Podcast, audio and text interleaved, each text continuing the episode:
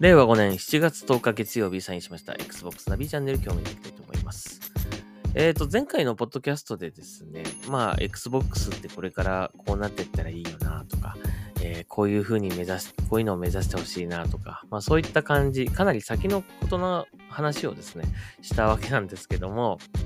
えー今回は、いや、早急にこれやってくれっていう話ですね。これ今すぐやるべきだっていう話です。えーというのはですね、えー、Twitter を見ていて思ったことなんですが、最近本当にですね、Xbox の本体を購入された方っていうのが非常に増えてきたような感じします。えー、まあ、スターフィールドの影響はかなり大きいかなと思うんですけどもね、シリーズ X、シリーズ S、それぞれ、え購入したという声をすごく目にします。えー、で、それと同時にですね、やっぱり初めて Xbox を導入したというね、購入したという方が多いように思うんですよね。で、えーと、その、初めて購入,、まあ、購入した方だったりとか、まあ、久々に Xbox を購入したという方、えーまあ、えー起動してね、いろいろとこう、見るもの初めてだと思いますので、まあ、そういった方がですね、この、まあ、あの、ツイートをちょっと僕見たんですけども、はい。えーっと、とある方のツイートですね。えーゲームパス入ったんだけど、ウォーロンとかペルソナとか無料なの？怖くてインストールを押せない。説明なくて難しいというふうに書いてあります。これ確かにあの、まあ、僕らはもうね、Xbox ずっと遊んでるから、まあ、もう何もかもね、大体わかってるとは思うんですけども、初めて Xbox を導入される方とかは、やっぱりね、わかりづらいとは思うんですよね。ゲームパスの何ヶ月、えーゲームパスみたいなやつ買ってね、それをまあ、コードを入れて、まあ、コードを入れればいいんだろうなっていうのはわかると思うんですよ。ご利用コード入れればいいんだな、みたいな。で、はい、ゲームパスが使えるようになりました。えー、と、こ出ますよね。で、その後が問題ですよね。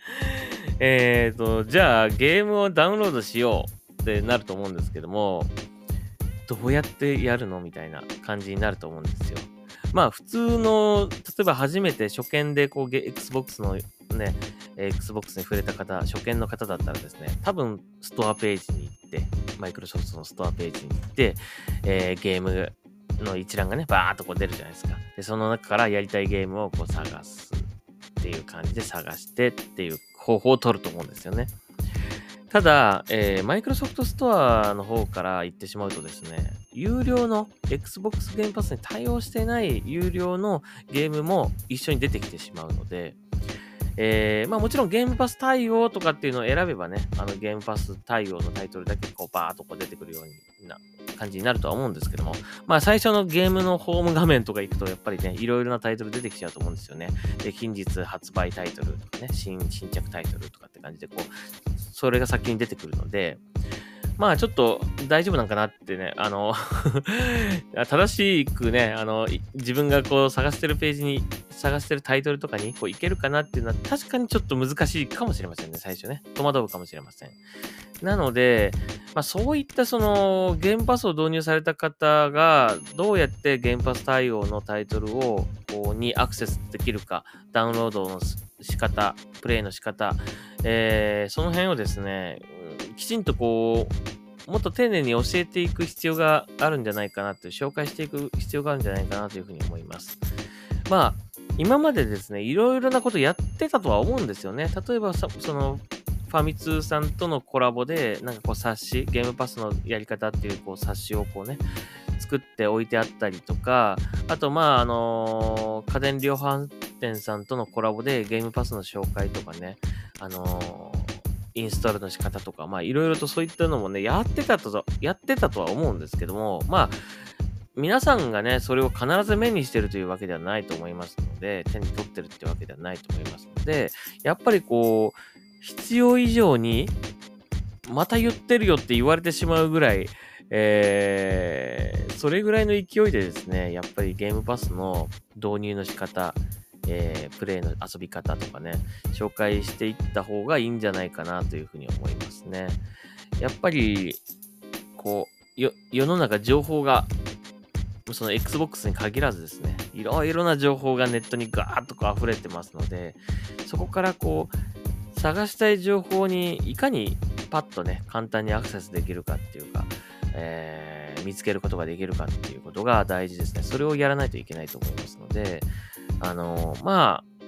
現状やってるとは思うんですけども、まだ、やっぱりそうやって言そういうふうに言ってる方がいるということはね、やっぱり、あのー、まだまだ足りないんじゃないかなという気がしますね。で、ちなみにですね、一応僕の方から軽く紹介しておくと、えっ、ー、と、まあ、さっき言った通り、こう、ストアにね、行ってしまいがちなんですけど、えっ、ー、と、ホーム画面からね、すぐ下に行くとですね、あの、ゲームパスっていうのがね、あります。あの、アプリがね、ありますので、それを押してもらうと、ゲームパスのページに飛べます。で、そのゲームパスのページに行けば、えっ、ー、と、ゲームパス対応のタイトルしかね、出てこないと思うので、そこに出てくるものに関しては、えー、ゲームパスに対応してると思いますので、まあ、インストールと出ると思うんで、それで、あの、そのインストールという表示が出てれば大丈夫だと思います。購入する場合は必ず値段が出てると思うので、えー、後でお金取られるとか、そういうことはないと思いますので、値段がもし出てたらそれは違うので、あのまあ、ゲームパスの中にはないと思いますけどね。ゲームパスの中にはないと思いますが、えっ、ー、と、一応その、えー、インストールする前に、ただインストールと出てるものに関してはインストールして大丈夫です。で、もし有料の場合はですね、必ず金額いくらって出てると思いますので、えー、いくらとちゃんと出てると思いますし、あのー、そうですね、必ずその購入前には、あの、例えばクレジットカードを使うかとかね、いろいろそういう購入までのいろいろプロセスがあると思いますので、その辺は安心して大丈夫だと思いますけどもね。まあ一番いいその原発対応のタイトルにアクセスする方法は、やっぱその原発アプリを立ち上げることが一番いいかなというふうに思います。はい。えー、なので、えー、まあ、割と Xbox のね、あのー、ユーザーさんはこう聞、聞けば教えてくれる方も結構、ね、親切な方も多いと思いますので、まあ、どうしてもわかんなかったら Twitter なんかで、どうやんのみたいな感じで、Xbox のハッシュタグ、Xbox のハッシュタグとかね、ゲームパスのハッシュタグとか、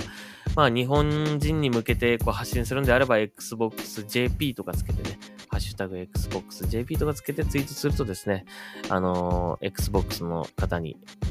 ファンの方にね、目目に留まると思いますので、ツイートがね。えー、そうすると丁寧に教えてくれる方もいるかもしれませんので。はい。まあでも、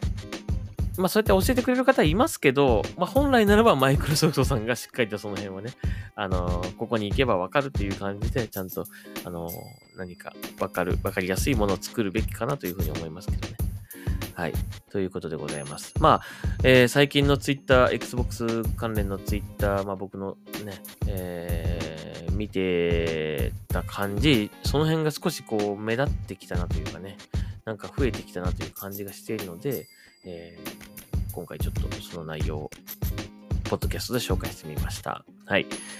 えー、ということでございますので、えー、皆さんがゲームパスをね、あの気持ちよく、スムーズに楽しんでいただけるようにね、えー、なってほしいなと思いますので、えー、一回分かってしまえばバリバリね、もう何度も何度もこう、えー、いろんなゲームにアクセスできますので、えー、最初のね、ちょっと分かるまでがね、えー、迷う方は迷うと思いますので、その辺は、あの、しっかりとサポートしていきましょう。はい。えー、と思います。してほしいなと思います。まあ、あの、僕、僕も、まあね、あの、は、聞かれ、こう、見かけたら、まあ、教えてね、えー、教えるツイートをしてもいいんだけどもね、まあ、全員に答えるのはなかなか難しいので、えー、たまたまね、こう目に入った人とかにはね、教えた、教えることもできるけどもね、全員にはちょっと難しいので、そこの辺をしっかりやってほしいなというふうに思いますね。はい。というわけで、Xbox ナビチャンネル今日はここまでにしたいと思います。あ、ちょっと長くなっちゃいましたが、えー、また次回聞いてください。それではサインアウトします。ありがとうございました。